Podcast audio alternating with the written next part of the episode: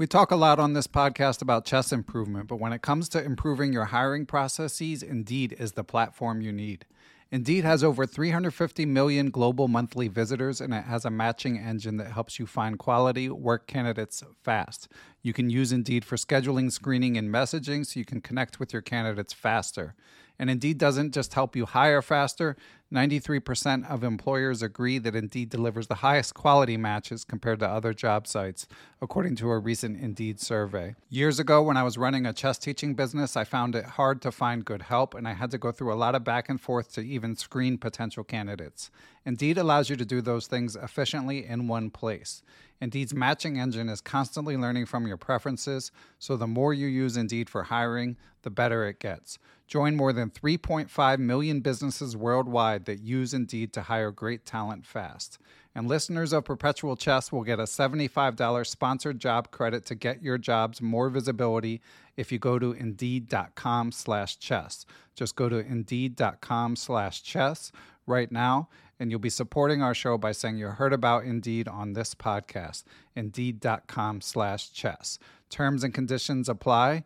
Need to hire? You need Indeed. Hey guys, it is Ryan. I'm not sure if you know this about me, but I'm a bit of a fun fanatic when I can. I like to work, but I like fun too. It's a thing. And now the truth is out there. I can tell you about my favorite place to have fun Chumba Casino. They have hundreds of social casino style games to choose from, with new games released each week. You can play for free anytime, anywhere and each day brings a new chance to collect daily bonuses. So join me in the fun. Sign up now at ChumbaCasino.com. No purchase necessary. VGW. Void were prohibited by law. See terms and conditions. 18 plus. Lucky Land Casino. Asking people, what's the weirdest place you've gotten lucky? Lucky? In line at the deli, I guess? Aha, in my dentist's office. More than once, actually. Do I have to say? Yes, you do. In the car before my kids' PTA meeting. Really? Yes. Excuse me, what's the weirdest place you've gotten lucky? I never win and tell. Well, there you have it. You can get lucky anywhere playing at LuckyLandSlots.com. Play for free right now. Are you feeling lucky? No purchase necessary. Void where prohibited by law. 18 plus. Terms and conditions apply. See website for details. Hello, everyone. I am Ben Johnson, and this is the Perpetual Chess Podcast. Perpetual Chess is a weekly interview show where top chess players, authors, content creators, and accomplished amateurs discuss their careers and share stories and chess improvement tips. Perpetual Chess is a part of the Blue Wire Podcast Network, and we'd like to give special thanks to our presenting chess education sponsor, Chessable.com. For more information about the show, you can go to perpetualchesspod.com. But without further ado, let's get to the show. Hello, everyone, and welcome back to Perpetual Chess. We are joined by a stalwart of the American chess scene. He is a Tennessee based grandmaster. He's been a top player in the U.S. for decades and is a four time participant in the U.S. Championship. He also has a successful career outside of chess. He works in finance. I believe his current title is Director of in the Fixed Income Department of TD Securities. Is that right, Alex? I forgot to check it with you. That, that's right. Okay. And to continue, he is Tennessee state champion. Uh, in 2018, he won the first senior tournament of state champions, which was modeled after the Denker Tournament of State Champions, which is a well known tournament here in the U.S., that he was also the first winner of. He tied for second in the 2018 U.S. Open, and he is, as mentioned, the state champion of his new state of Tennessee. He's also an author, most recently, of the Exchange French comes to life, and he is a member of a three generation chess family. His dad was a master level chess player in the former Soviet Union, and his son Mitch is a USCF master. So we've got lots to talk about with our guest. Let's welcome Grandmaster Alex Fishbein to the show. Welcome, Alex. Well, thank you for that introduction. I'm glad to be here. Yeah, yeah, I'm excited to, to finally chat. We chatted a little bit online, and uh, yeah, your your son uh, gave me a bad beat in a tournament chess game a well, few years back. Maybe a little lucky. well, it's all part of the game, and he played a nice trick and then outplayed me in the end game. So well deserved as far as I'm concerned. And uh, mm-hmm. and you you came by and took a look at it, although we didn't get a chance to to chat much on that instance. Yeah. But anyway, Alex, like I said, lots to talk about because you've been so active. And if you don't mind, right. what I'd like to begin with is your your recent tournaments. I know you just played in Tennessee, but if you don't mind, I'm even more interested in you and Mitch's trip to Norway. Uh, you played yes. in the Norway um, Open in Stavanger. Could you tell us about that trip? Yes, yes, we did go there and I guess it was early June. Um, for me, it was a little bit special because I had I had actually played in Norway several times before, and or maybe twice or three times before. And that was the town where I made my final Grandmaster norm back in 1991. 19, it was, it was uh, end of 91, early 92.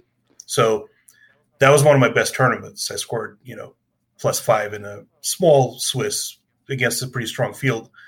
And, you know, I felt like it would be a good place. And I, I like Scandinavia to begin with. I kind of, that's one of my favorite parts of the world. Um, for Mitch, it was interesting because not only is it a, you know, trip abroad, but also he wanted to see, you know, the, the, the Norway chess A group was, the, the top group was going on at the same time. Magnus Carlsen was playing, Vishy Anand was playing, uh, MVL, a couple of other people that that he knows very well. So you you know, it was just to see that, you know, we got a chance to kind of go into the room where they play. It was not the same building, but it was right across the street. You know, and to kind of watch that live. So that was a good experience as well. Yeah, we are trying to get a selfie with Carlsen, but didn't weren't able to do it. Understandable. I've seen some videos where he's walking in and out of tournaments, and it always just seems Yeah, like he's like yeah. swarmed by people. But you, Yeah, we probably could have done it if we really tried very hard, but yeah, I don't know. But you mentioned it on Facebook. He did come and visit your playing hall at some point as well. Uh, that was kind of funny. Yeah, he, he, you know, I don't know what who all the organizers there are and, and how well he knows all of them, but I'm sure there were different organizers in each section, and he just sort of came by to, you know, we were in a different building, and he kind of came by to the area where the where the org where where not not the area where the specific area where the games were, but kind of like the the hallway outside to talk to the to somebody, I guess the organizers, and but every once once his face like once he showed up, the place kind of like stopped and everybody just stopped thinking or playing and everybody just looked at him as if he's some kind of like no nobody was thinking or playing while he was standing and this is during tournament games. yeah yeah so but but you know he he was spent like five or ten minutes and you know whatever Amazing. I, I didn't you know yeah Yeah. so it was interesting i mean certainly um i mean uh, the, the trip was good uh, we the results were kind of average but um we didn't finish very well we started well didn't finish as well as we could have but both of us but it was a great trip good experience um and a little bit different feeling to play in europe than here for many reasons but um you know it was a lot of fun So, how, what was different about it? What struck you, Alex? Well, they're first of all they're very serious about preparation. I think even more than here. I mean, it could be part partially because um, they didn't really know me. You know, they here a lot of players already know who I am and know what openings I play. Whereas there, they're kind of they don't know me as well, so they're perhaps spending more time to pre- pre- to prepare because of that. But I had a couple of people catch me in the opening like 16 moves deep Wow. in variations that I had never played in in games that were published in the database. So- which is very unusual here. Like you, you know, they can look at my blitz games, I guess, in various various places, but you know, the level of preparation was really deep. Is that where And- you think they found it from your Blitz games, or like how did they even how did they even do it? Um, yeah, one of them I, do, I have no idea. the other, um, I might have played some blitz, blitz games in Title Tuesday or something. I don't know, but but it's like the level of just the depth of preparation, trying to predict what I'm going to do.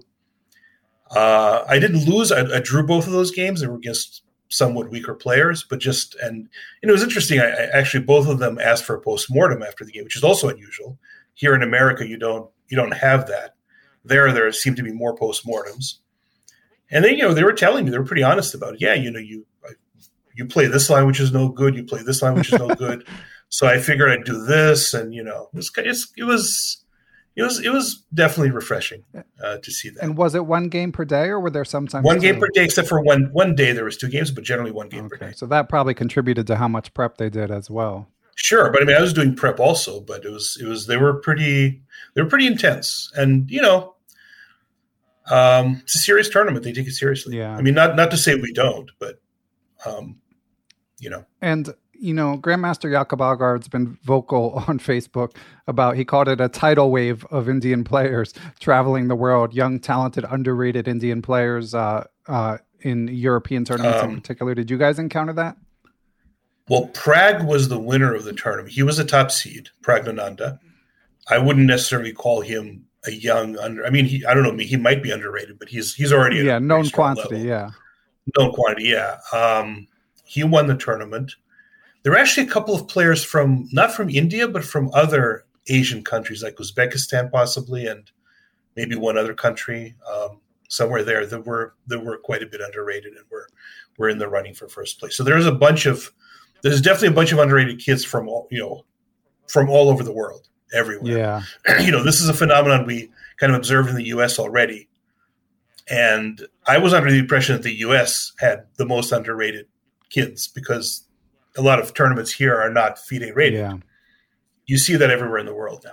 It's not just the U.S. yeah. My FIDE and USCF ratings have been moving in opposite directions because even if Yeah, no, my I mean, mine also. I mean, my FIDE rating is is moved, has been moved down. Yeah, you, you're playing if you're playing against somebody who is 100 or 200 points underrated. That means you're basically losing two or three rating points right there, irrespective of the outcome of the game, because it'll be the effect will be two or three rating points yeah, on your result. So that's basically what's going on. And I, I think that to people who are who are facing that that challenge, what I would say is especially the older people who you know remember their ratings being higher in the past and might be inclined to become desperate or give up, God forbid, if their ratings go go south or whatever you know you have to be realistic. You have to look at the situation and it's rating is just a number. Like looking at looking at your strength and evaluating yourself by rating is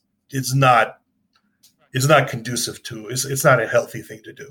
You have to look at a you know your whole performance your overall tournament performances. How are you doing in the tournaments? Are you winning tournaments? You know yeah there's a lot of underrated players with low ratings but the tournaments are stronger. Players are stronger. How are how are your games comparing to the games you played 10, 10 or 20 years ago. You can do that with an engine. You can look at your games with a computer. You can compare your games now to what they were then. And I think you'll find, you and, and probably a lot of other people will find, that your games are probably as good now or better than they were then, even though your rating might be lower. that's a really good point. Yeah, and yeah, a little pep talk for the You the Levy Rozmans yeah. and the Ben Finegolds and the Magnus Yeah, I mean- Everyone's retiring. Well, we could talk about Magnus Carlsen. separate yeah, I mean. I, separate case. But but of the you know th- this, I, I, I do I do want to say that for me, you know, I have been I'm far from retiring. In fact, I'm probably playing more now than I ever did before. Partially as a result of moving to Tennessee and working working online, where I don't have I kind of have a schedule where I can travel more. But um, but you know. eh, it's it's kind of like I, the, the, there's a lot of other people in my generation, and you've probably talked to them. You've probably had them here on the podcast. Most of them, like Patrick Wolf, Stuart Rachels, Yep. Ben Finegold. Ben Finegold still plays. Um, well, he did say so he's he not. rage quit after the World Open. So yeah, he's not going to quit. He's going to play. He, he still plays. I'm not putting him in that category. Uh, but Stuart, Patrick, um, maybe Alex Sherzer. I don't know if you if you know. I remember familiar him. I haven't interviewed him. Yeah, Ilya Gurevich, um, you know, maybe maybe a little bit, yeah. I mean, and and, and some of the seniors, like a, a little bit older, who are playing in the senior championship, you know, a lot of them are either playing only against other seniors or are not playing at all, and part partly it's because they had a higher peak, right? So, like Patrick Wolf, for example, I, I talked to him about this myself. Um, uh, many years ago, and I think he probably might, might have told you the same thing. Uh, is he's already been U.S. champion? He's been U.S. champion twice. He was a very strong player. If he plays in tournaments, he's going to be his level performance will be much lower than it was then, and so he doesn't have the he, he doesn't feel like he wants he doesn't feel the motivation, and I, I take an I take a different viewpoint. Partially, it's because perhaps my peak was not as high. I never became U.S. champion. I came close a couple of times. I was within a couple of games, but I was not. I didn't have that kind of that kind of top result. My my peak FIDE rating was twenty five fifty, which is not that bad, but it's not as not as high as some of these guys. Um, but you know, you just have to set your goals differently. If you like the game, you know, my goal is not necessarily to be at the same level where I was. Maybe I'll never be able to have the same rating or whatever. I mean, I hope to, but that's not really the goal. The goal is to play as well as I can, enjoy the game, and play well, play competitively at even at an older age. even if it means, you know, there might be a mix of some good results and some bad results. Like for example, you know, I've had very good results in the last year where I was, you know, playing at GM norm type level, right, 2600 level. I've had some not so good results.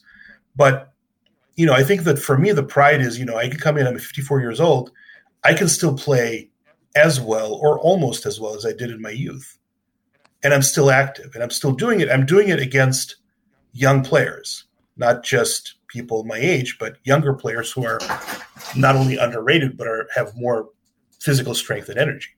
So it's a, it's a different challenge, you know. But you gotta you gotta meet the challenges in life. So if you like the game, why not play? Just because you're a little bit okay, you're not going to be able to, you know, you're not going to be able to conduct a whole tournament of nine rounds without a loss, maybe. But okay, you can still do the best you can, and you can still be a lot better than almost anybody else your age. Yeah, I don't know if you're a sports fan, but but I admire the athletes who were once stars, but who hang on and become yeah. role players, like like Vince Carter in basketball yeah. or Pujols in baseball. Like you know, to me, that's an admirable trait that you just love the game. So you say, okay, you know, I had my I had my time at the top, but I'm still here. You know, and right. And to me, to me, that's admirable. Um, and we actually had a Patreon mailbag question um, along these lines from a friend and supporter of the podcast, Chris Wainscott, and you actually covered a lot mm-hmm. of it about why you you still play when some of your contemporaries. Chris also mentioned uh, Fedorowicz and Dmitry Gurevich. I know Dmitry is your. Well, Dmitry just played very well just now in the U.S. I don't know. If Yeah, you, you were that, just there, right? Uh, in Illinois. I was not there. Oh, you weren't there. This isn't. No, no, no. He, oh, the no, U.S. played US Illinois Senior Championship, not the U.S. Senior but Open. Closed, Sorry, but closed. Yeah. yeah, he tied for first. Yeah, yeah. Which With five people? It was a five-way tie. So Dmitry is still good, but you just got to have the motivation. And he was motivated for this one. He prepared because I know him. We're friends. He, he was actually my coach for I don't know if you know that. Yeah, I did. Was, yeah, came up. he was book. he was my coach like 30, 20, 30 years ago or thirty five years ago. So I've known him for almost forty years. So yeah, we talked. I mean, I know him, and he's he was motivated. He wanted to do well, and he did. And same thing in the U.S. Senior Open. Like, it's just a question. He's sixty six years old. I think it's a question almost. He's going to be sixty six this year. It's a question of motivation. If you want to be, and he's playing very close to the level that he was when he was younger. I mean, I saw the games. Right. So, you know, you can do that. Um, you know, maybe there might be something to be said for people who are already have reached very high level before, like Patrick, like maybe Stuart, who kind of, you know, don't want to show other people that they're not that that they're not at that level. But that's for me, there's there's more pride to showing people that I can compete. It's good, yeah, and also the fact that you play so much, I think helps. Like that's, I think the yeah. hardest part would be when you first come back. Uh, even yes. even for yes. players of that caliber. Um, and and the other half of Chris's question, which you touched on, but maybe you could expound on it a little bit more, is how you um, rework your goals um, as you um, compete in this new climate. Um, well, like, do you have explicit I mean, goals or not really?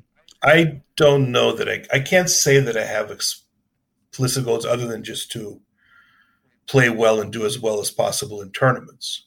You know, you definitely come to play every game. Um, you don't really think about ratings that much. You think more about tournament performances, first place, you know, whatever. Um, you know, you try to play in the best tournaments you can. Conditions, for me personally, I find nowadays that the, it's important to have good conditions, meaning that, you know, not, I don't have to walk very far to the tournament. It's in the same place where I'm staying. Like, I, I there's no noise. There's the time control should be decent. Things like that. Um, well-run tournament with pairings prepared. Um, but as far as as far as the goal, I think that I mean I, I always look at all the games that I play with a, with an engine right after the game, or and I analyze them. I just try to do the best I can in terms of the quality of play. I mean, and you know, maybe if it, I don't, I don't really have a lot of students, but if I, but I've, I've had a couple of students over the years. But if I did, you know, that might be material for them. Mm-hmm. If you play an interesting game, you can show to your students. Um, maybe you find some things about chess that you didn't know before. You know, maybe you find something new in the opening, some new opening ideas like, and I've come up with those myself in the last few years. um, you got to set your goals to be reasonable, to be something you can accomplish. Don't you can't set your goals to be, you know, something that's going to that you're just to not going to be able to do. Yeah, that that's good advice and something I'm You constantly uh, encouraging listeners uh, to take it one goal at a time. You know, uh, Right, one rung up the ladder um, at a time. And and Alex, do you have any sort of more general advice about uh, for for older players still competing, whether it be about like managing energy um, or um, studying openings, whatever Um, it might be? Sure, sure. Um, I've thought about that a lot actually, and and um, well, everybody is different. Everybody is individually different. Everybody has different strengths and weaknesses.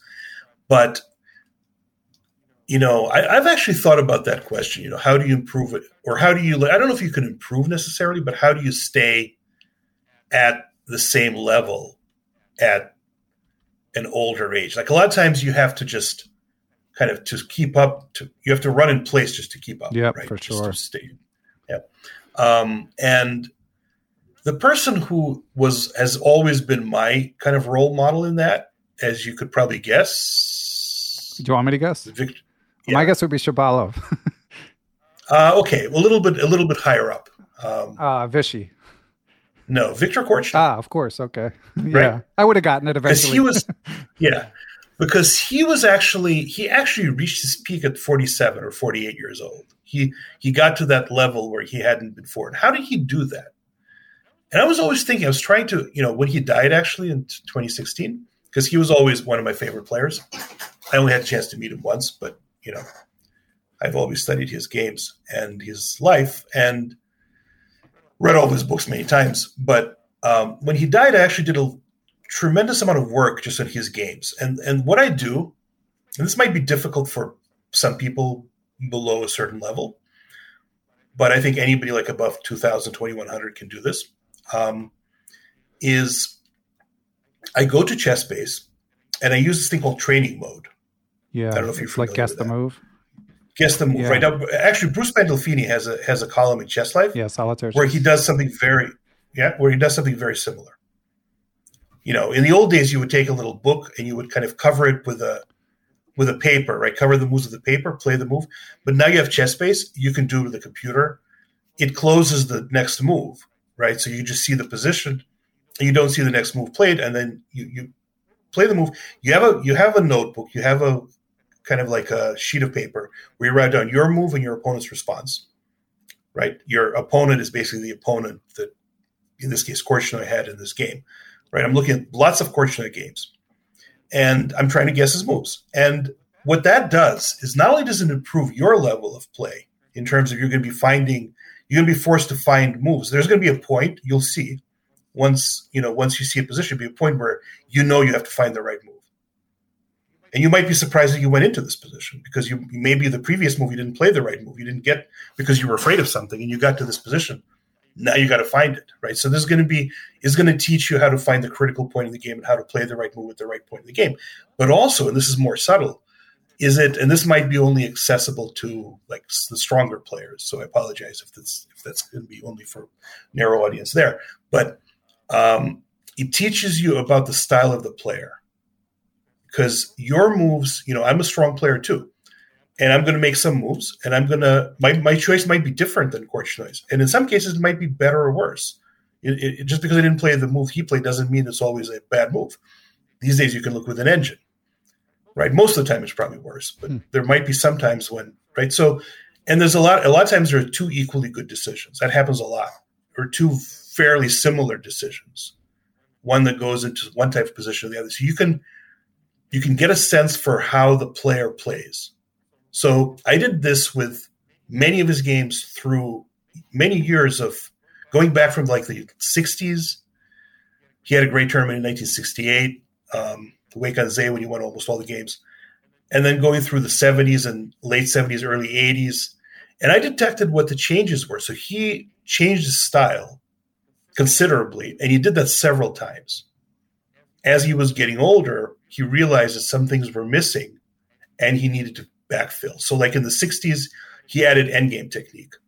In the 70s, he became this was interesting. This was to me the most interesting part is from a player who was a technical player for the most part, strong endgame player, but technical player, not really an attacking player, more of a counter-attacking player, but somebody who was a classically kind of classically trained chess player. You see in the 1970s, late 70s and early 80s, you see basically a wild animal showing up. you see, you see a person who is constantly trying to complicate the position, even when he has the advantage, which is not what you're supposed to do. When you have the advantage, you have a technical advantage. You're supposed to just, like Karpov used to just kind of wait for the position to come to you, right? wait for the opponent to make mistakes. He would actually force the complications. He would enter the complications, including in time trouble. And I think he did that intentionally because he wanted to remain sharp when he's older. And I think that's what worked for him. It doesn't mean it'll work for everybody, but that's what worked for him. He became a sharper player. He started looking for, um, you know, more confrontation. It it might also be the in his personal, you know, situation with leaving the Soviet Union and everything and having a confrontation in life, it kind of like, you know, spilled over to the chessboard. But that's what he did. And he became a better player as a result of that. And that to me was very was was quite um, motivating, you know, quite inspirational because you can kind of figure out what where you need to go and change your style. And I think he did that. Um, in the early 80s, he um, he played this match with Kasparov, uh, the candidates match in 1983. And Kasparov had detected this because they'd also done a lot of work in preparing for him. And he noticed this because he wrote about this in his book. He, he noticed what some of the changes that some of the fact that he was kind of like not not really a classical player in the end game. And so Kasparov said, "You know what? I'm going to meet you head on in the end game because if you're going to be like that, I'm going to beat you at your game. I'm going to beat you in the end game, and that's what he did in the match. And then, as a result of that, Korchnoi changed again to become, as he became a little bit older, he wrote about the fact that it became more difficult for him to play after he turned 55 years old. So he started actually toning things down a little bit. He he was he's especially against weaker players, he started using technique a lot more as opposed to complicating the position. So it kind of went in waves. It was very interesting. Yeah. So, you know, and, and when I look at my at my own games, if I see I use that I use that method a lot, the this kind of the solitaire chess method in Bruce Pandolfini, the you know, with the training mode, right? I can do this with any player. I've done many players games just to learn about how they play and just to I mean, the other day I asked, and, and what I do is I am lucky because I have Mitch, who is uh, my son, as you know, he's a master he is able to select games because you don't want to just do any game because the game might be a bad game where he makes mistakes. Like you don't want to be you don't be finding moves where, which are mistakes, right? You want to be going through only good games. So he selects a but he selects games for me where the player basically makes mostly good moves, or he tells me which move to start from and what move to end with, something like that. Uh, last week I did some Kramnik games you know, I've, I've done a lot of a lot of different players over time. I've did done Nepo games. Kramnik changed his style too, and yeah, yeah, yeah. I was doing Kramnik of the late, um, or I think early two thousands. Um, became more aggressive, but but um, and I did some neat Nippon games, which where he is a wild animal, yeah. also, of course. yeah, very very sharp, like somebody who just wants to go to the sharpest possible line. He's confident that he can beat the opponent there sometimes you need to do that in yourself. Sometimes you find that your your play is becoming a little uh, you know, calcified, so to speak. Maybe you're not you're drawing too many games or you're, you know, not not attacking as much as you should. Pick a player who attacks a lot. It doesn't have to be somebody from the past, it could be somebody from the present. Find some attacking games, try to find those moves, you know. That's what I do. It doesn't work for everybody, but that's that's a method that I use all the time yeah. At least it get at least it gets you one. One of the things about it is if you play that game, you're always going to win the game because the guy wins the game. You're going to find right. the moves that win the game. so you're always going to get that good feeling about ah, I found the, I found the combination. Right. Maybe I didn't find it in move one, all right, but I found it, you know, in move five. After the first five moves, I didn't find, but then the net, last two moves I did. You, you get some kind of satisfaction from that, from you know, from that, no matter what. Even if you didn't, like a lot of times, you kind of exercise, if you don't solve the exercise, you start feeling down on yourself, right? In this case, you're, you're going to be forced eventually to find the right move. Excellent. Well, Alex, so, I've got two follow ups for you based on that story, yeah. but uh, first we need to take a quick break and uh, sure and hear from our sponsors. Listeners, as I record this, the chess world's attention is turned to the Chess Olympiad, one of my favorite tournaments of all. Just tons of strong players all under one roof representing their countries. And if you are a Chessable Pro member, we've got good news for you. National Master Brian Tillis is making a course based on the games of the Olympiad. I could tell you from past experience, there's tons and tons of tactics flowing from these games. You just have so many players playing each other, varying levels, that there's always lots to learn. And Brian is an excellent teacher. So if you're not a pro member, you might want to take this opportunity to sign up to receive that and other perks. And if you are, be sure to grab it as well as the other new courses that Chessable's dropping all the time, including a new one on the Triangle Slav from Christof Sielecki and Erwin l'Ami. Um, new courses from Judith Polgar, and the list goes on. So be sure to go to chessable.com and check out what is available both for free and for purchase. Hey guys, it is Ryan. I'm not sure if you know this about me, but I'm a bit of a fun fanatic when I can. I like to work, but I like fun too. It's a thing. And now the truth is out there. I can tell you about my favorite place to have fun Chumba Casino. They have hundreds of social casino style games to choose from, with new games released each week. You can play for free anytime, anywhere and each day brings a new chance to collect daily bonuses. So join me in the fun. Sign up now at ChumbaCasino.com. No purchase necessary. VGW. Void were prohibited by law. See terms and conditions. 18 plus. And Alex, as promised, uh, this this is fascinating stuff. So my my first question relating to the story you just told, going back to to Korchnoi, um, to studying yeah. the games of Korchnoi and having met Korchnoi, um, is is there a story behind meeting Korchnoi? You hear so many. Um, the, unfortunately, there isn't. I've met. I, I so I did meet Korchnoi, but only once, and it was. I'll tell you when it was. It was. Um, so my, my coach Dmitry Gurevich was was actually his trainer for for a while. So Dmitry was training him for about five or six years, I think, and um, he was training him during the 1988 Candidates matches in St. John, Canada. Um, there was a bunch of there was like eight players. It was the old FIDE cycle, and I was playing in an open tournament there. Uh, there was an open, big open tournament. I think Joel Benjamin won. There were actually two open tournaments. I think Benjamin won one of them, and I think I forget who won the other, but uh, strong tournaments.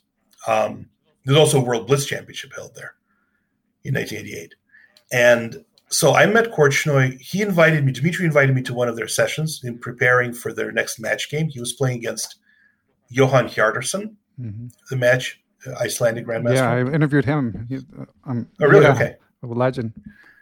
Yeah, he lost that match, Korchnoi did. Um, but I, he was um, thinking about playing. He was were preparing for the next game in which he was going to have black. He was going to play, I think, the Caro-Kann. But uh, he also always, as you know, he always played the open Ruy Lopez, and I also was a big. I, I, I kind of, as a result of Korchnoi, I learned to play it, and I was that was a big, big favorite. I don't play it as much anymore. I sometimes still play it, but at that time I played nothing but that, and I was a big expert in that opening. In the United States, probably the biggest. I don't think anybody else at that time played it in the, in America. Um, so you know, Dmitry thought it might not be a bad idea for me to kind of sit in on their, one of their sessions and maybe show Korchnoi some of the games that that that I had played in the Open Ruy. Some I, I played a game against Alonso Zapata. I played a game, a couple of games against uh, Yehuda Grunfeld, both GMs, you know, at the time, um, strong GMs um, at that time, and of course I played both of them as well. And um, you know, we kind of went over that and I mean, I, I, don't remember a lot, except one thing I remember is we were we were going over those openings, and then Dmitry at one point said, "Well, I mean, you're not really going to play the Open Ruy tomorrow because, you know, where should we really be looking at it? I mean, you're not going to play it tomorrow. You're probably going to play the Caro-Kann."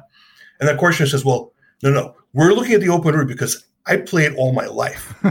you know, that's great. I played all my life." And so he may not play tomorrow. Now, Alex, I know you're a grandmaster, very strong player in, in your own right, but were you intimidated showing your games to court? Probably. I was not a grandmaster yet. I was still an I. I was actually you know, I wasn't even an IM. I'd had I'd had like two or three IM norms at the time. Um, I wasn't even an IM yet, so of course, of course, I was Yeah. a little bit. Um, I mean, I would you be know, I- scared yeah. to show my game to any super GM. Obviously, I'm weaker, and that's part of it. But Korchnoi in particular, of course, like well, it was great just to just to sit in on the session. I mean, I was mostly just mostly it was I was just quiet and kind of looking at their analysis. I was asked to when I was asked to show something, I did, but I was mostly just sitting there and listening. I mean, he's quite a personality, of course. Right. It's incredible, you know. And and Alex, the second follow up was if you have made adjustments to your own game uh, as you continue to compete into your fifties. Well, I've done that several times. I've done, I, I constantly do that. I mean, I find that there's, I mean, th- this goes back to you know I was a student of, of Mark Dvoretsky, as you probably know. Um, he, you know, I, I was I studied with him for a while, and the, the method goes back to that. Like you, you find your weaknesses, you try to eliminate your weaknesses, but not lose your strengths. Right? That's the goal, but it doesn't always work that way. But you know you can go over your games you can see what you've what you've uh, failed at and make sort of make patterns so yeah i mean i think there's there were like recently there were times when i had had suffered from like poor end game technique for several times and i kind of try to you know catch up on that uh there's i think i have tried to be to make my style uh, like following course i think i have tried to make my style a little more aggressive in the last few years I started out like when I was very young, I think I was a purely positional player. But then over time I've become a little bit more, you know, and then openings, I always try to I always try to come up with new openings. You have to grow. You have to play systems you haven't played for many reasons. One, you have to be unpredictable to your opponent. Two is it just teaches you more more about the horizon of things you can see in the game. So, you know, whereas before I just played you know, mostly E4. I now play D4, C4. I play different things with white. I can play different openings. But they were still able to catch you in Norway. Well, yeah, yeah, that's true. Yeah, That's true. Yeah, I mean, sometimes, yeah. it happens. And hearing you discuss playing in your youth, Alex, I do want to to dig into your chess origins a bit. I mean, I know you Mhm. emigrated from St. Petersburg, and Yes. and correct me if I'm wrong. You played chess already when you came to the United States. Oh yeah, yeah. So I studied chess in Leningrad. It was called Leningrad at the time. Uh, I was born in 1968. In 1975, I started attending what is called the Pioneer Palace. Yeah. You've probably heard Classic, of that, yeah. right? I'm sure you've had other guests who went there. Um, and I was studying under uh, Vladimir Zak, who you probably have also heard. yes, right. legend. He was a very famous. He was Korchnoi and Spassky's uh, coach when they were little. Um, he was also coach of Yermolinsky, Kamsky for a while, uh, and a couple of other top GMs. And you know, I have nothing but great things to say about him. I think he was, you know, there was, there was a there was an article, there was an essay about him in in Sosonko's book. Um, you know, what was that book called? Russian Silhouettes, I think, mm-hmm. right? You probably read that. Yeah, Sosonko's And there was an essay. There was an essay about Zak. It was called "The Great Teacher Inspires," and that's it's just I don't think I could say it any better. You know, he wasn't a great player. He didn't know. You know, he didn't know end games. He didn't like teach end games very well. For example, he didn't. You know, he, he was not like a great attacking genius or expert. But you could just see that he loves the game, and for him, just you- the the passion that he exhibited for the game which is so obvious to the students. And you're you're left with that for life. So that's what that's what he left me with just the passion for the game. I think part of the reason why i'm i'm still playing as much is because of that upbringing right? I think you know even though you know as people became older and you know stronger like master level they did, he was not enough for them anymore they needed to get a new coach but I left when I was 11 years old. So at the time that I left, he was still my coach. And my rating at the time was about 1800. So I came here in 1979. My rating, my first rating here was about 1800. Um, and, but I had a lot of the, you know, a lot of the Soviet chess school in me already. You know, I knew a lot of things. You know, we had, it was funny, we had, um, adjournments. Games were adjourned every time. We, we, our tournament games after 40 moves are always adjourned. So adjournment analysis was something I already knew a lot about, and that helped during the 1980s when there were a lot of adjournments. Um, and you know, here in U.S., um, I progressed pretty quickly. Uh, a couple of years, I was a master. At 14, I was a master, which at that time was pretty good. Now it's like if you're not a grandmaster by 14, you're a nobody. Well, yeah, I was going to tell listeners uh, even even 1800 at 11 that was that was pretty good at the time. Yeah, exactly, right. Yeah, so now it's like okay, or whatever. Right. Next. Uh, and then I actually kind of like stagnated for I don't know stagnated is the right word, but kind of stayed stayed in place for a while, uh, for a couple of years. But then I met Dimitri. Uh, he started coaching me in 1984 at that point I was 2300 and I think with him it really I within a couple of within a year I think I was already 2500 so and then from there it became tough. The the, the you know the getting from the IM level to the GM level that involved a lot, a lot more serious work with um, dedication to the game. I had the Samford Fellowship so I had the opportunity to do that for a couple of years take time off college and stuff.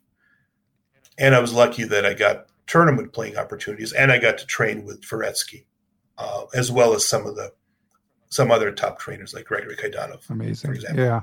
Um, well, and I was it was also it was also lucky that you know the, the travels that I had, I got to meet a lot of um, you know a lot of top players at the time, and it was it was a little bit fortunate knowing the Russian language too, because for example, you know I, I could I could speak to a lot of Russians in their language much better than other Americans could, and I could learn from them. But but no no real Russian accent, Alex. How'd you pull that off? Um, I don't know. I mean, I was I was came here very young. I was 11 years old.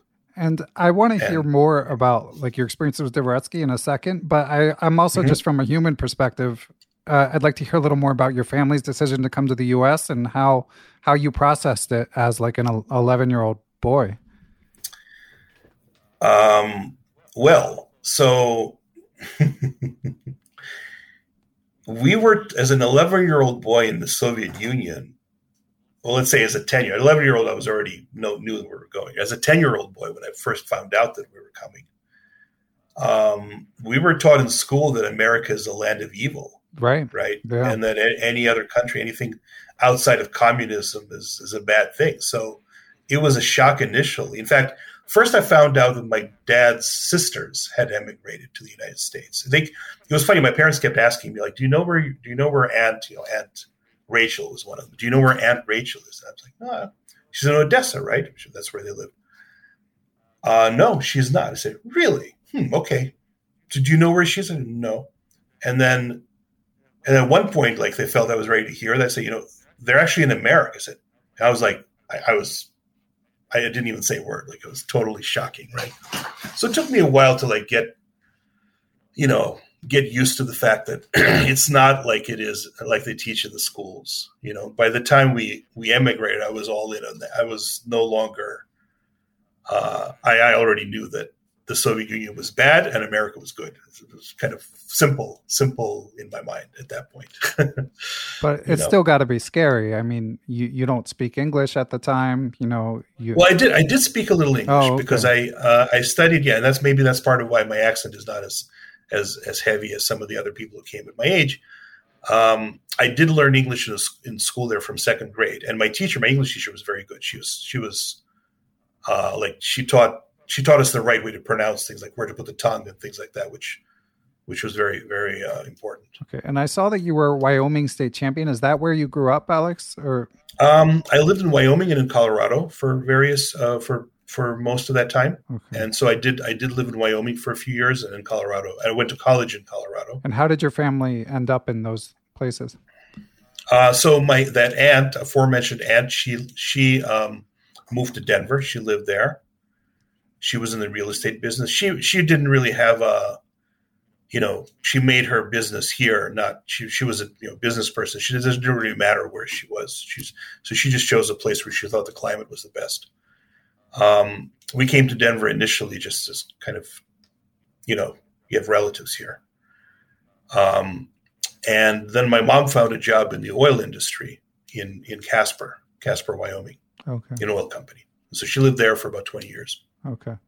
Um, now she lives in Florida. And My parents are both both uh, alive and doing well. great. Um, and Wyoming, not a chess hotbed. Not then. No, not now. no. Um, now at No, least no. you have the internet. So, uh, Yeah, uh, how did yeah. you manage that as a kid? Uh, I played a lot of tournaments in Denver, Okay. in Colorado, which was also not a chess hotbed, but it was at least something. Right. And given that I was only an expert, I had I got you know I had plenty of challenges there. Okay. Uh, in Wyoming, there was nobody. I mean, I had, some- I had some friends, but there were nobody, nobody really challenged me there. But you know, I didn't really, you know, I didn't. Um, I didn't really improve to like a really strong level until I started traveling outside New York, you know, East Coast, even abroad to play tournaments. Yeah, that makes sense. Okay. And what did you learn from Dvoretsky, Alex? well, so yeah, so he was, um, yeah, I mean, he was basically. So there's a couple of things like learning learning how to self improve, right? To improve your own game, learning from, you know, make patterns of mistakes that you make, and then figuring out how um, to prevent those mis- you know learning looking at examples from other players and how they prevent those mistakes just as an example for instance you know he might say that you know one of my problems is that he he he, had a kind of a relatively simple way of looking at things maybe a little too simplistic he thought of chess players into two categories intuitive and analytical he thought that intuitive players have certain strengths and certain weaknesses, right? Analytical players have completely other strengths and weaknesses. He kind of put them into two buckets, right? Tal is an intuitive player. Karpov is an intuitive player. So Karpov and Tal are actually very similar, believe it or not.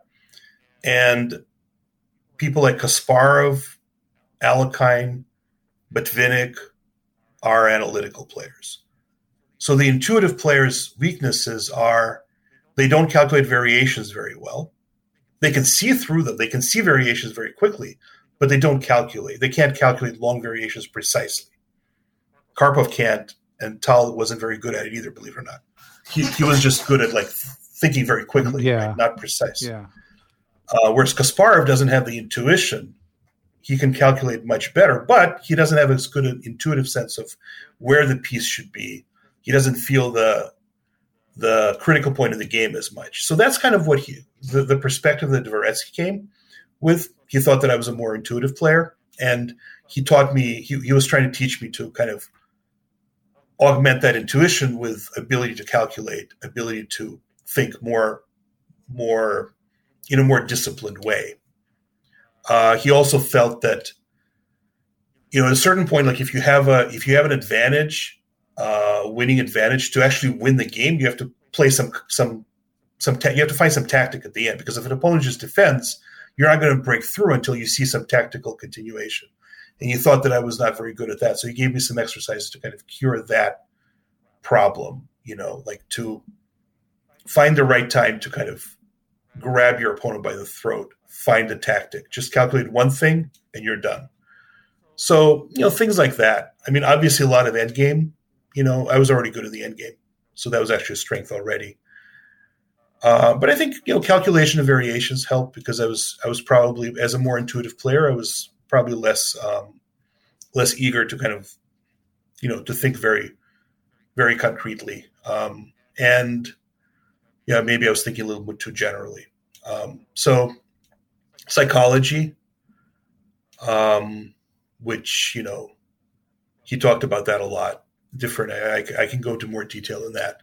Sure. Uh, yeah. But you know, but there's there's and, and I think that frankly, it wasn't just Dvoretsky. It was you know communicating and you know when you when you when you just spend time with somebody really good, somebody you know really talented, you learn a lot yourself. And I had I had the you know I was lucky enough to meet you know t- and to even study a little bit or just go over some games with Michael Tal, for example wow.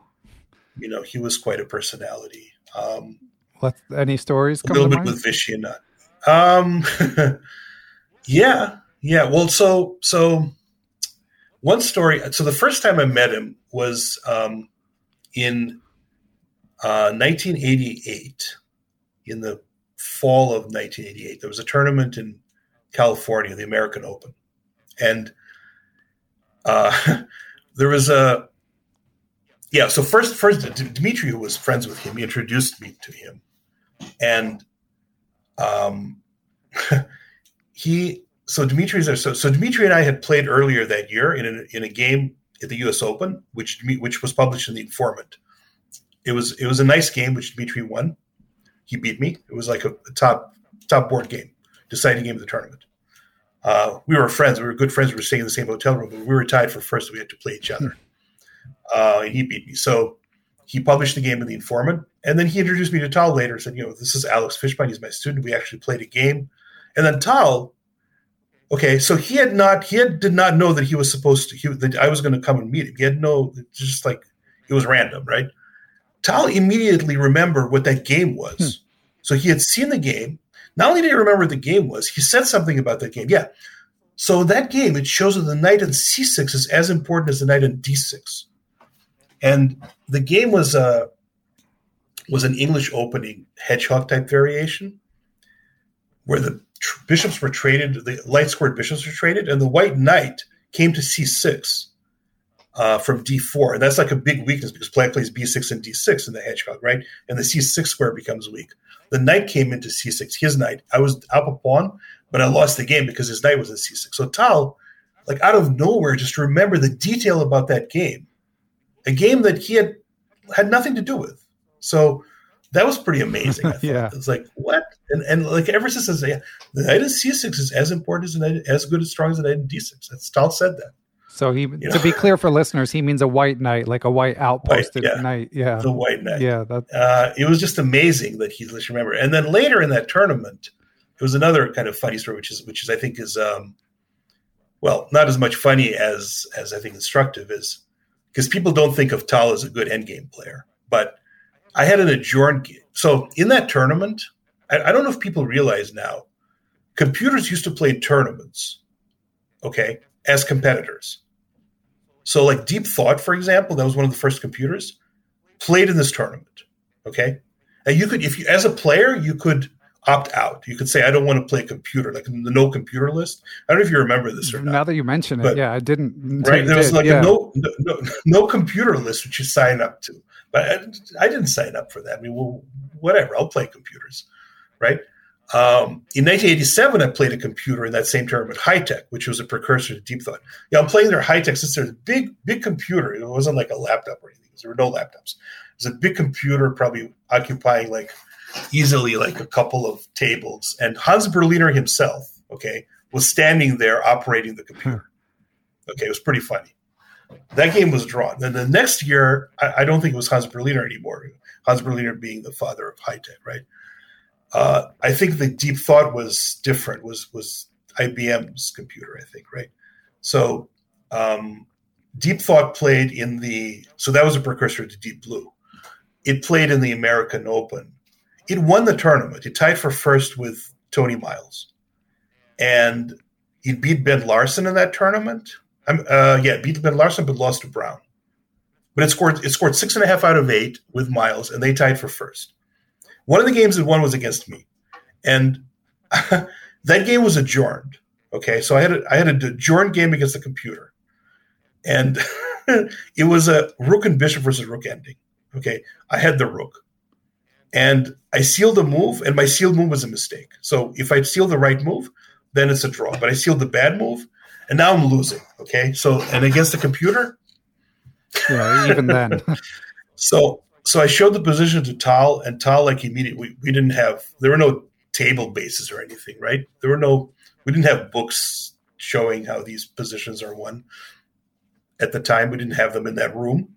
But he just looks at the board and he says, "This is Tal, who's supposed to be not the best endgame player in the world." He says, "No, that was a mistake. Now you're losing."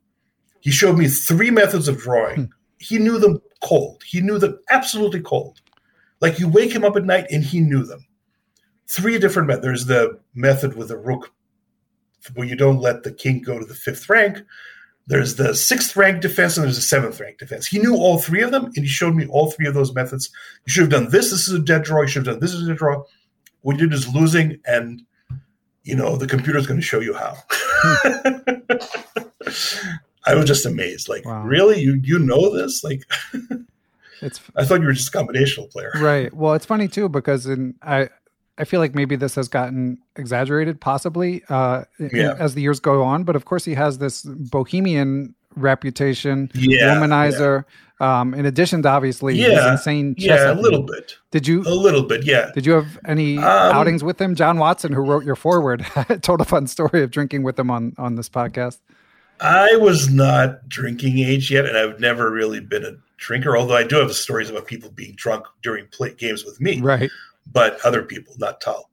But no, I didn't really hang out with him that much. Um, I once once I asked him to go over a game that I played against Anthony Saidy, and he did. Spent like two hours.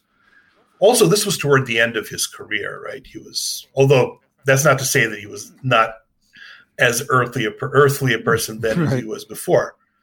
But uh, yeah, no, I can't. I can't tell you that. I mean, I, I tried to spend more time with him, but he just, you know, he didn't. I remember I called him. He was he was in the in New York during the 1990 World Championship match. I, I probably saw him at the at the ceremony or whatever, and then I called him and said, "You know, would you like to give me a lesson? I'd like to spend some time." And he's like, "Yeah, I, I can't do it right now, but there'll be next time, I'm sure." But Huh. you know, there wasn't next time, but you know, but um, you know, he was he was still a great a great personality.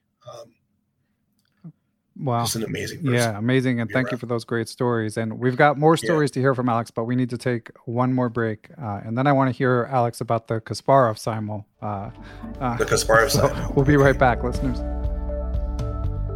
Our friends at aimchess.com continue to roll out new features all the time. Some of the latest include a training room where you can work on tactics, advantage capitalization, blunder prevention, tons of stuff. They've got their own analysis board. And of course, they still have my favorite feature, which enables you to do large scale review of your games and look for patterns that recur, review the mistakes that you've made in your games, set goals, and the list goes on. Uh, Aim Chess is well worth checking out. And if you decide to subscribe, please use the code perpetual30 or use the link in the show description to save 30% on aimchess.com. And we are back, and we have another question from a Patreon supporter of the podcast. And uh, as Alex referred to, I interviewed his contemporary Grandmaster Patrick Wolff a couple years back, and we discussed this documentary uh, that chronicles a match of six young, talented Americans playing against Kasparov. And Alex was one of them and uh, drew that game. You can still find it, find the documentary on YouTube. It's quite an interesting little uh, slice of uh, chess history. So I'll link to that in the show notes. But anyway, Sheldon Fernandez's question is What was it like playing Kasparov as part of the American junior team simul in 1988, Alex? Um, well, you know, you have to realize I was not yet, as I said, this was during the time when it actually was just a few days after I met Korchnoi. So all these encounters with these people, right? Very intimidating, right? I mean, I was not yet an IM. Um, and yeah, it was, it was like sitting in front of him, just, just you get scared. And we, we, in the opening, I was sitting next to Danny Edelman, a friend of, I mean, we're all friends, obviously, but Danny Edelman and, we both had the same position. It was a Sveshnikov variation. He played this move Queen A5 check against Knight D5, where you repeat the moves. And so Black actually invites White to make a draw. White can make a draw. And I was like, really? You're giving me a draw? And then I started thinking about it. I said, okay, well, I don't think I want to make a draw. I mean, I came here to play this guy. Doesn't look like doesn't look like I want to make a draw. I mean, I don't know. I'm white.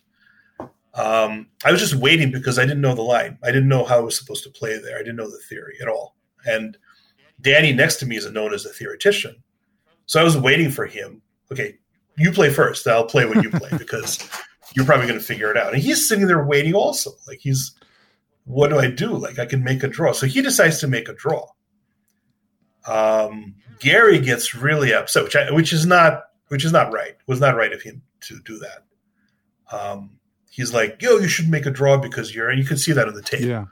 Um, you know, because you're pleased, your only chance to play as world champion and so on. So, okay, well, after that, at least I can't accept. I mean, I was actually no. To, to be honest, I had already gone my way. I, I was, I was like, okay, there's only so long I can wait. So I played my move. It was a bad move, and I got a very bad position very quickly, By the time that he accepted a draw, it was already worse.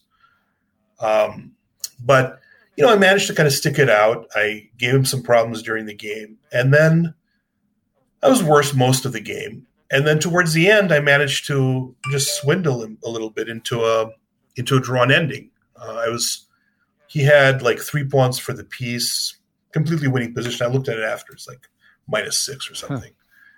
And I managed to kind of like trade. I traded my bishop for two pawns, so now I'm down a pawn.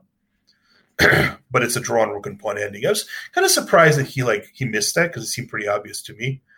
But he was very upset. Like, okay, he had already won the match. He had won the match. The score was four, was three and a half, one and a half. So this was the last game. So even if he loses the game, he wins the match. But drawing, he's he's he wins the match four two. Patrick Wolff beat him. A very nice game. Although he was also had to, you know, come back from a worse position there. Uh, and then Adelman drew, and so I was the only other draw.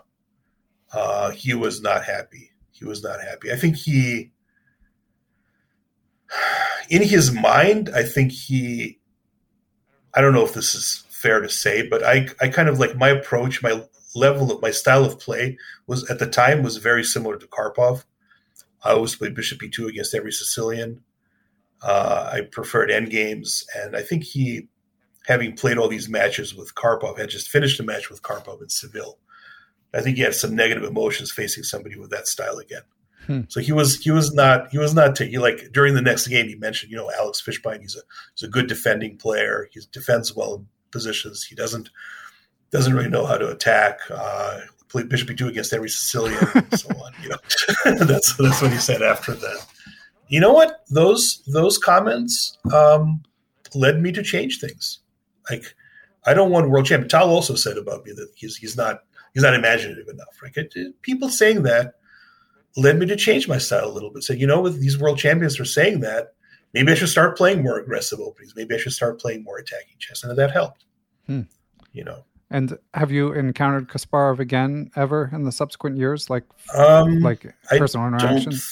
Think so. I don't think so. No, I don't think I have. Yeah, great, great story though. Yeah. Um, and Alex, I want to hear a little bit about your career because, as is I think yeah. especially common amongst your generation, um, you, you went to university and uh, you know yeah. you've been playing all along, but you've had quite a successful career in, in finance. So, um, how, right. like, how could you walk us briefly through how that unfolded? Sure.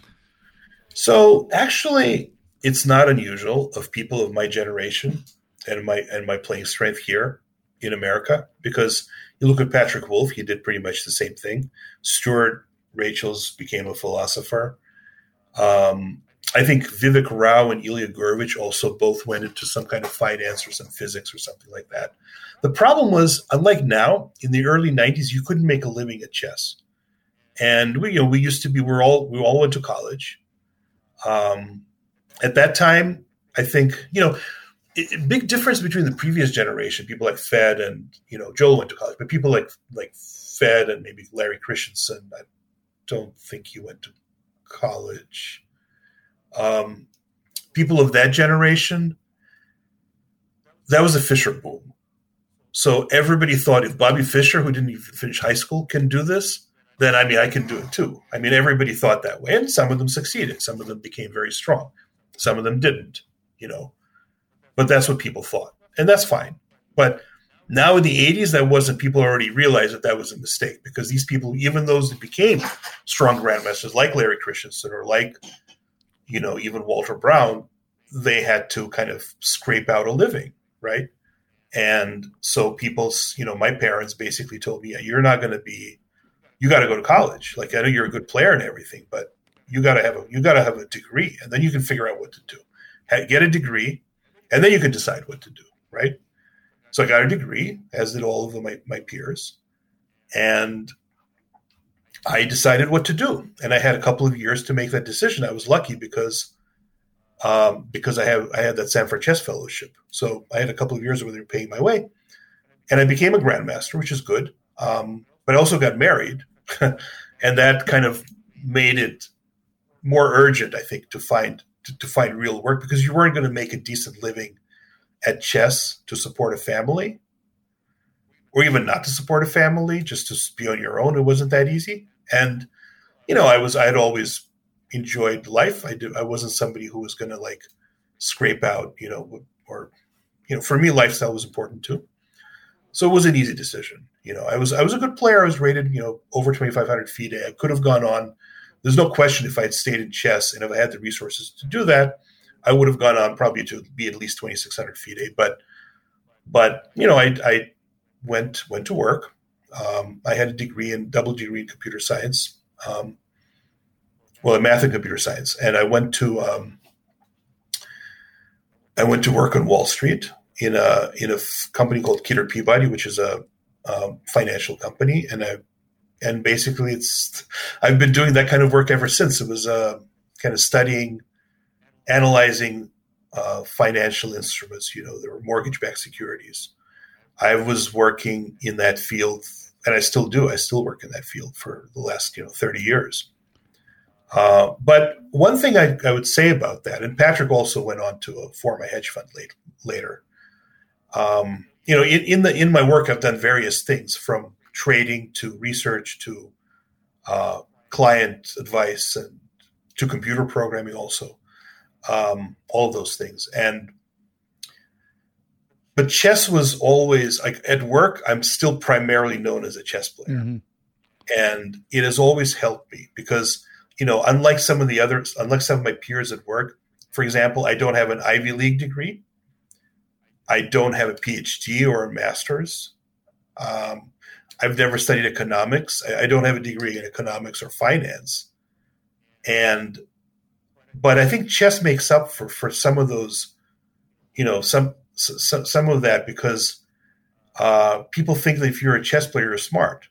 And people think you're a chess player, you're a competitor and I think that actually made it made a difference. One one time, it made a tangible difference. I I was this was about 15 years ago, to 2004, so almost 20 years ago. Uh, I played in the U.S. Championship. I didn't win the tournament, but I won this thing called the Bent Larsen Prize for the fighting chess. And they had like a prize awarded for, to somebody who plays doesn't draw games, just plays to the end every game. And that tournament, I scored five and a half out of nine, which was a decent score, but I only had one draw. Um, and I won that prize, which is a pretty good prize, like five thousand dollars or something. And and when I came back, the my my coworkers thought that because I won that Bent Larsen prize, that means I'm a more aggressive player hmm. than everybody else. So I'd be more aggressive, and they gave me a kind of a promotion at work as a result of that. They they gave me a trading job where I was being where I was asked to take on more risk as opposed to being more of an analyst. That's funny. Um, and that's something I want to do, and that's something I went went on to do for the next you know 15 years. So worth more than five thousand dollars.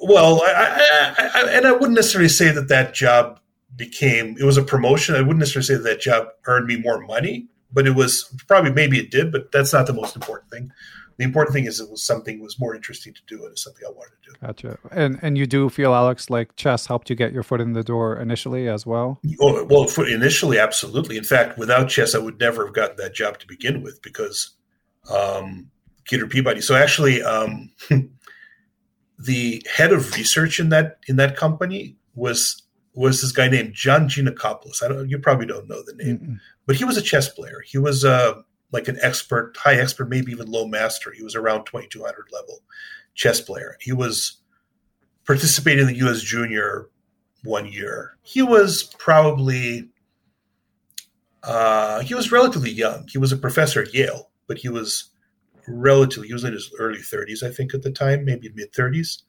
He was actually the the head of that department, the research department, and um, yeah, so that's how I got the job because my resume came across and they they knew they saw my name and they kind of knew who I was. Gotcha. And you know, and obviously, so what advice would you give to? Obviously, the landscape has changed, but still, nonetheless, yeah. if you're not an elite player, you're not going to be a an actual someone who plays chess professionally. You can work in chess.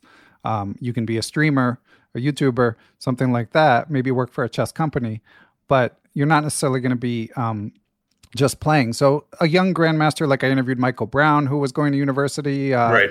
Um, Andrew Tang, who's down the road from me at Princeton. Like, what advice would you give? He's still going to school. What's that? He's Andrew Tang's still going to school. Right. Yeah, I think he's going to be a senior at Princeton. Um, Okay. and he's he's doing an internship in finance. Um, Oh, really? Okay. yeah, but um, but what advice would you give to young, very accomplished chess players who probably are not like might peak at top 100 in the world if they de- devoted their lives to to chess? Um, that's a tough one because now it's different.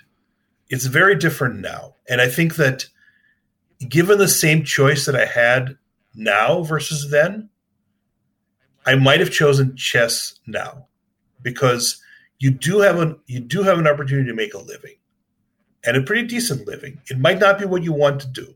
Teaching is not necessarily what people want to do. But it is something that you can do. And chess is very valued in society now. It was then too, but I think it's an individual thing. I think it depends on your passion for the game. I think it depends on your um, your goals. Like, are you going to be happy just being top 100, or do you need to be top 10? Mm-hmm. If you don't get to be top 10, you think your life is a wasted life. If you think that, then no, don't do it. Go to finance or go anywhere else, right? I don't know if finance is the place to be anymore. It could be other things. It could be whatever it is, right? It could be, um, you know, technology, environment, you know, but medicine maybe, but but um, you know, finance is not for everybody either. Also, but but I think that now it's now I think chess players have to think about it. It is a legitimate. It, it I think it is a legitimate profession now, and I'm happy to I'm happy to to say that. You know, even though I'm not really necessarily taking advantage of that right now, I'm happy that it's gotten to that point. You know, and I think that grandmasters they've gotten to a very high level. If you're talking about people, you know, people at grandmaster level, I don't know. Feel like feel like I would give it a shot. All right, You know, I like it. I would give it a shot. Yeah, that, yeah. that's good. That's Now more so than before. Yeah, and and similar to the advice your parents gave you. Yeah. Um, I mean, especially Yeah. if you're like the people I name, we're basically grandmasters at 18. So going to college, Right. like you can do that and then and then do chess. You know, like it's sort of a compromise. Although, Yeah. Yeah. Although the value perhaps of a university degree is not quite as It's high. not as much Yeah. anymore, no, of course. as it once was. Um, last major topic for you, Alex, I think is is your books. Um, I've been Okay. speed reading your your the Exchange French comes to life, and and it's really got a unique style. I really um in, enjoyed it. Um, but first, thank you. Yeah, no, it was, it was a pleasure to read. Um, obviously, I, I did the thing where I didn't have the chess set out, so I just looked at the diagrams and played through the moves in my head. But but I greatly enjoyed the book. Well, you know, you shouldn't have to use a chess set these days. No, Um, yeah, yeah, this is That's true. That's why there's put diagrams. But okay, so my first question, and then I know you've written about the the Scotch Gambit as well. But first of all, Right. what do people misunderstand about the the French Exchange? And then I'd like to talk more about the structure of the book, which I found interesting. Sure. So, well, first of all, the French exchange is, you know, I would I would say it's not just an opening. It's it's well, you could say it's a lifestyle, but no, but but it's it's really like okay, you you trade pawns and move three, but then more things happen, right? There are more pawns that get traded, and usually what happens is somebody gets an isolated pawn. A lot of times, white gets an isolated pawn. So the position you get is not going to be a drawish position with the symmetrical position. It's going to be an isolated pawn position, which is similar to what you might get in a, you know, in in a in a um, Queen's Gambit accepted. In fact, it it actually transposes to Queen's Gambit accepted in in several lines, as you probably saw. Um, so that's one thing. It's not. It's not. Most of the positions you get are not actually symmetrical positions. There's some diff, There's there's some kind of dynamic going on Yeah, right? Those positions that are symmetrical, okay, with few exceptions, black is going to be in trouble because that symmetry, white's going to have not just an extra tempo, but the ability to put the bishop on a better square. And I, I've won many of those positions against stronger or weaker players, just you know, just by having the extra tempo. I mean, it's sort of like the Petrov defense. It's very similar in structure. A lot of positions you get are similar to what you get in the Petrov defense. Well, black doesn't always play the Petrov defense and thinks that they can just make a draw, right? The Petrov defense is, is an opening where a lot of things can happen. So, um, you know, I mean, I, I, devote a whole chapter to that thing called I call the IQP light, mm-hmm. where you kind of have an isolated pawn, but the difference is that the opponent's pawn is not on the e file but on the c file. Makes a difference because your endgame prospects are better. Um, you have the c file square, c five five square for the knight outpost. Uh, the attacking prospects for the bishop on c4, it it's open. The f7 square is right immediately under attack, whereas the e6 pawn is not there. So there's a lot of ideas there. Um, I think that people should read the book even if they don't want to play the opening because it te- teaches you a lot about strategy, just about chess in general. That's what I was trying to do. Yeah. You know. Yeah, and that gets to my questions about the structure, which which I did enjoy and you know, obviously I've read my share of opening books and I found it unique in that like you talk you sh- you show sort of like you start with like an anti-example and right. and you start conceptually right. and then only give the concrete right. lines at the end. So how how did you decide to arrange the book that way? That's just the way I think. Hmm.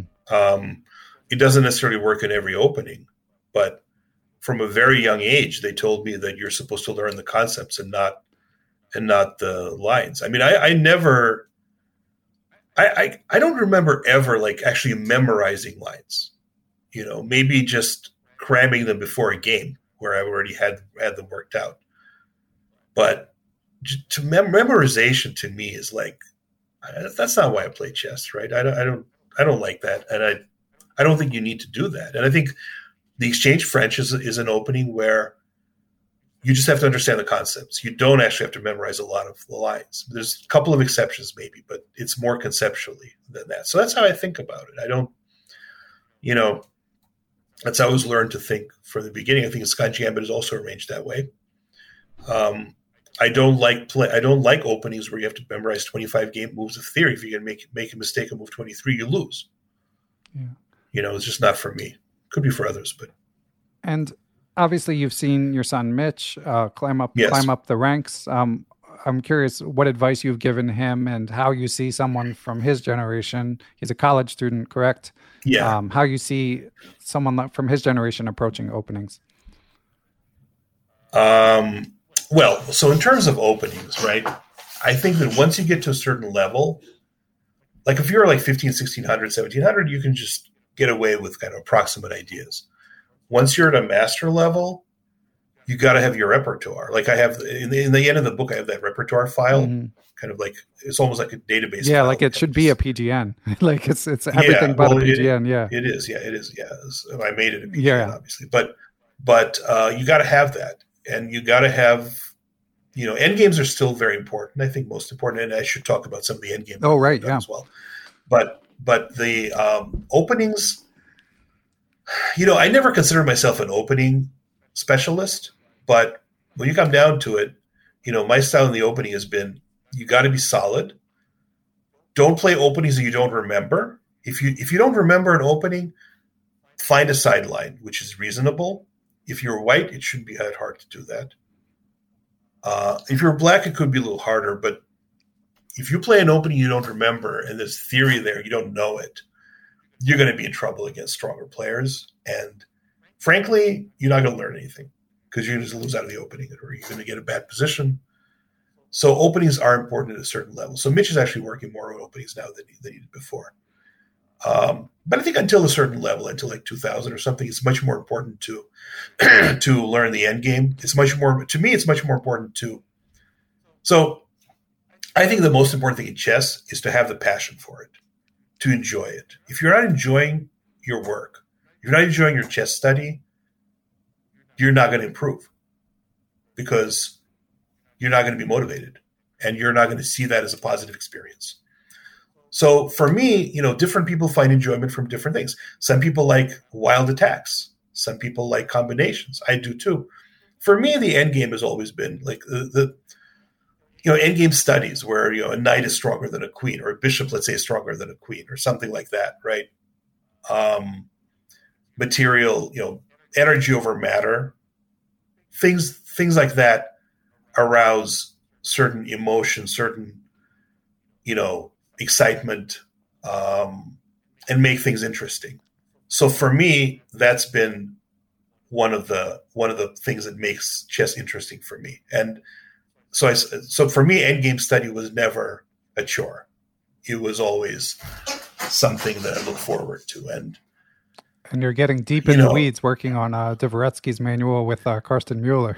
Yeah. So so actually, the the Dvoretsky work. I mean, I also should mention that I've that I'm, and one of the re, one of the ways I got into that project is I was writing um, a column. I'm, I'm still writing a column every every issue for the American Chess Magazine. You're probably familiar with the magazine. Yes. Uh, I write an endgame column for them, uh, which is very again very interesting for me to write because I always find new things there, and it's it's extremely um, fascinating to go over these endgames from the past, and maybe not even so much distant past, like even like Fischer Spassky that era, and then going going through them with a modern approach with modern computer, you know, like most people probably don't know that the famous 10th game of Fischer Spassky, which was widely considered one of his best games at Ruy Lopez, um, there were five consecutive errors there, two by Fischer, three by Spassky, between half moves from 38 to 40. So Fischer misses a win, Spassky, Spassky misses a draw, Fischer misses a win, Spassky makes a mistake. It's a draw, Fischer, you know, a loss, and then Fischer misses the win, five in a row. That's it's it's really interesting to see how endgame theory and endgame practice has changed, and our, our understanding of the endgame has changed, and it's so much better now. Um, so I learned a lot about endgames recently, and I think you know Hanon felt that it was that would be for for that reason, and also because um, I had I had known Mark Dvoretsky personally. We speak the same language. He wrote his book in Russian and it's it's um, it's it's it will be easier for me to understand what he meant because a lot of times like you know all these variations that he gives right he says certain things but when you kind of know the language you know the person you have a better idea what he meant so my my job was karsten mueller is the certainly the world's foremost endgame specialist far far above me but um and he did a lot of work to go to find mistakes in the original um, Dem 4, the fourth edition. So he found many mistakes and he corrected them. I found some more mistakes and corrected them, but he did like 95% of that work. Um, and then my my contribution was to kind of put the whole the whole product, which had changed considerably because there's some new theory, uh, some new new theoretical positions in rook endings, which you hadn't had, completely revised um, annotations to some games like the famous Rubinstein game got totally new annotations. And my, my task was to put it into language the way that Dvoretsky would have done it. Right. And that's, and I think that mix worked out really well with like Karsten working on the, you know, the physics, so to speak, and I'm kind of more the lyrical expert, you know. Sounds fun. Yeah. Um, so that, I think that, that mix worked out really well. And I think it came out, you know, it, it's a, it's a fundamental work. It's really good. And then we worked, we, we, you know, people kind of thought, well, this is getting really big. There's so much theory now. Maybe it's better to make kind of a light version. Somebody came up with an idea of, you know, let's make a kind of fast track version. So we did that as well. So now there's like a, a shorter version, which I always I, I, call it like the you know the tur- the tournament version. I, I, take it to tournaments all the time because it's, it's, it's you know it fits in a like a little you know notebook kind of thing. It doesn't you don't even have to take a suitcase or anything, right? It mm-hmm. fits in it's really really short. So I, I bring that. I always bring a, a, copy of some Dvoretsky book to tournaments just as a, as karma because you gotta you gotta have you gotta have that. Um, and actually, I should mention that um, I'm now working with Karsten on another book, another endgame book, an endgame exercise book, which we're working on now. Uh, we are hasn't been so I'm, I'm writing. We're, we're kind of jointly writing it. It's a good project. It's an exciting project, and um, it will probably be published next year, although I'm not gonna I'm not gonna uh, guarantee that, but it's probably sometime next year it'll be, be, published. All right, sounds good. Yeah, something something to look forward to. Yeah. for, for sure. Um, so just a just a couple more questions, Alex. This is this yeah. has been amazing. Number one, uh, what's your tournament schedule? What do you have coming up?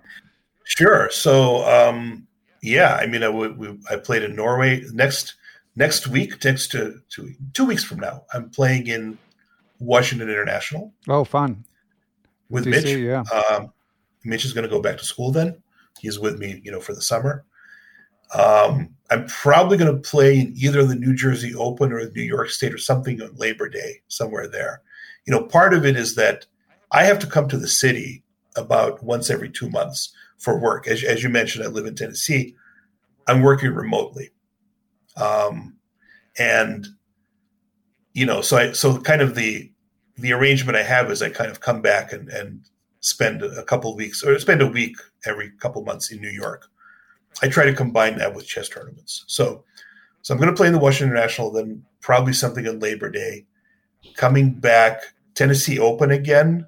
Um, I'm playing the U.S. Masters this year again at the end of November, where I did really well last year. I hope to repeat that.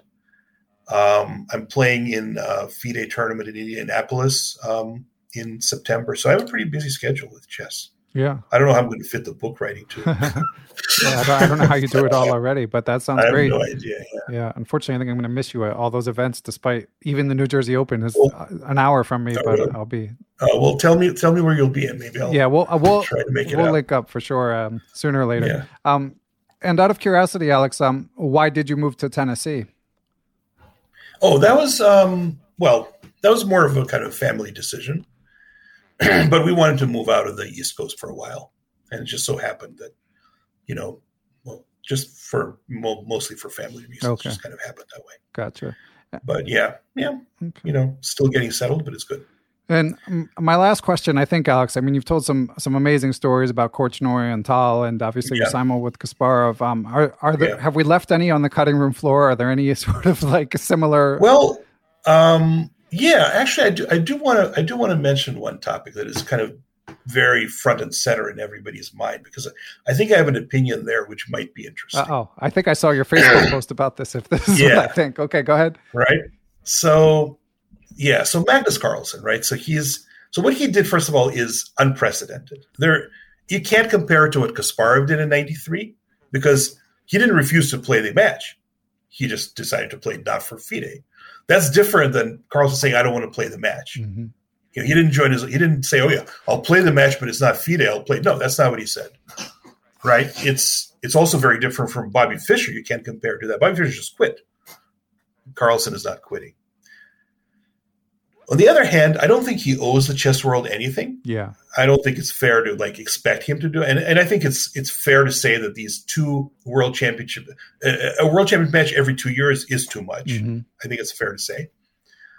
But I think he's making a mistake in spite of that. And here's why. So I think that, you know, it's he's playing Nepo, right? He was he was playing Nepo. He beat him easily last time. It's not it wouldn't be so easy this time. He'd have to prepare. But I think that people will perceive the this as him basically not being sure that he can do it. And not being sure in his ability to continue defending his title every time that there's at least a little bit of thought of that. Like other, if he thought that he would beat him with hundred percent, he beat him by four points last time. Why should he be, be worried playing him this time? If he thought that there was a hundred percent chance he would win, I think he would play. I think people would perceive it that way. And why is that important? Because I think people will play better against him now. yeah, I could see the second. A lot of it is psychology. A lot psychology is, is so much in chess. You know, you hear like the rating. Like, why do people concerned about their ratings? It's not just for status. It's because if you're sitting at the board with a higher rating, you're more intimidating to your opponent. You know, for example, Ilya Nyzhnyk recently won two tournaments with a 9 0 score.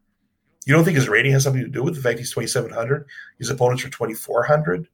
You don't think they come into the game thinking that they're already a victim in the beginning?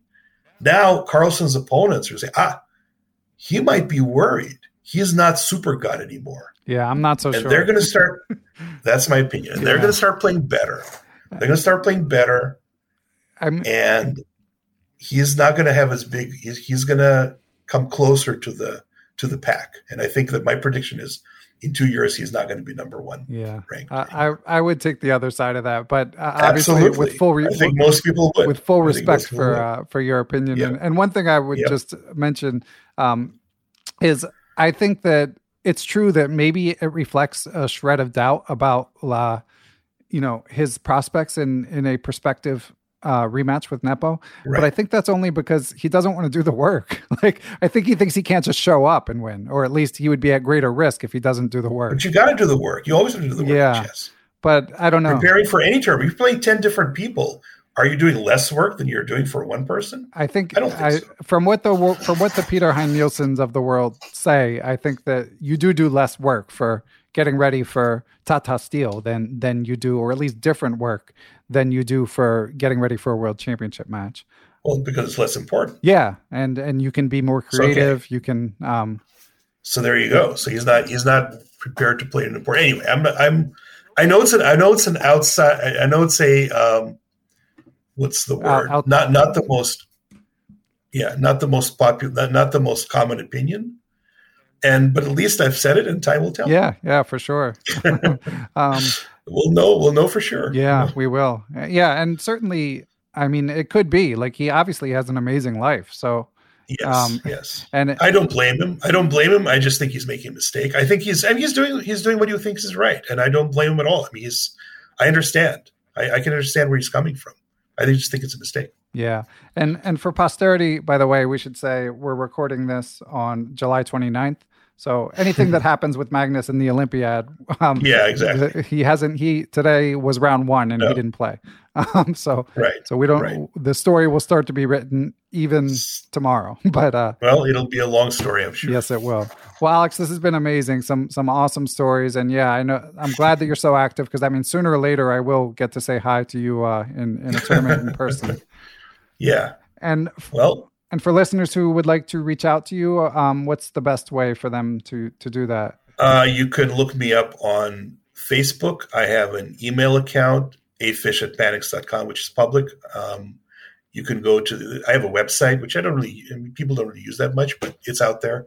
You know, people can reach me at, you know, it's public. I don't, I don't have a problem with that. Uh, and yeah, I'm, I'm, I'm, I go on Facebook sometimes. Okay, excellent. Well, good luck to you and Mitch in the upcoming tournaments. And Well, thank you, thank you very much for having me on. It was, it was quite exciting to be on, and um, I'm, I'm happy to have been part of it. thanks to everyone who helps make Perpetual Chess possible. Big shout out to my producer, Matthew Passy. I'd also like to thank the Blue Wire Podcast Network, with whom we are proud to be affiliated. Be sure to follow us on social media, Beneficial1 on Twitter, at Perpetual Chess on Instagram, and or you can join the Perpetual Chess Facebook group. You can email me, ben at perpetualchesspod.com. And of course, last but not least, I'd like to give major thanks to the Perpetual Chess Patreon and PayPal supporters.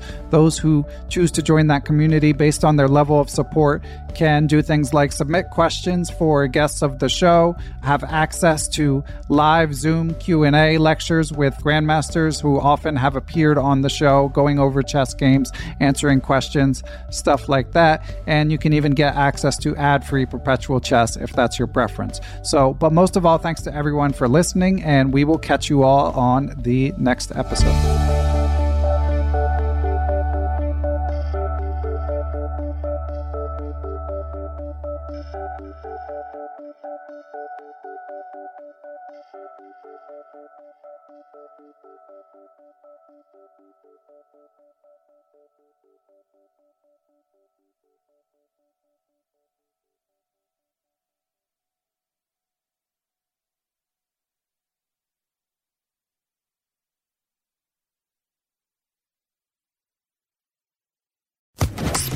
Sports Social Podcast Network.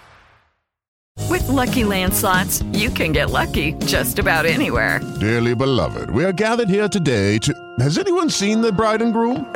Sorry, sorry, we're here. We were getting lucky in the limo and we lost track of time. No, Lucky Land Casino, with cash prizes that add up quicker than a guest registry. In that case, I pronounce you lucky. Play for free at LuckyLandSlots.com. Daily bonuses are waiting. No purchase necessary. Void where prohibited by law. 18 plus. Terms and conditions apply. See website for details.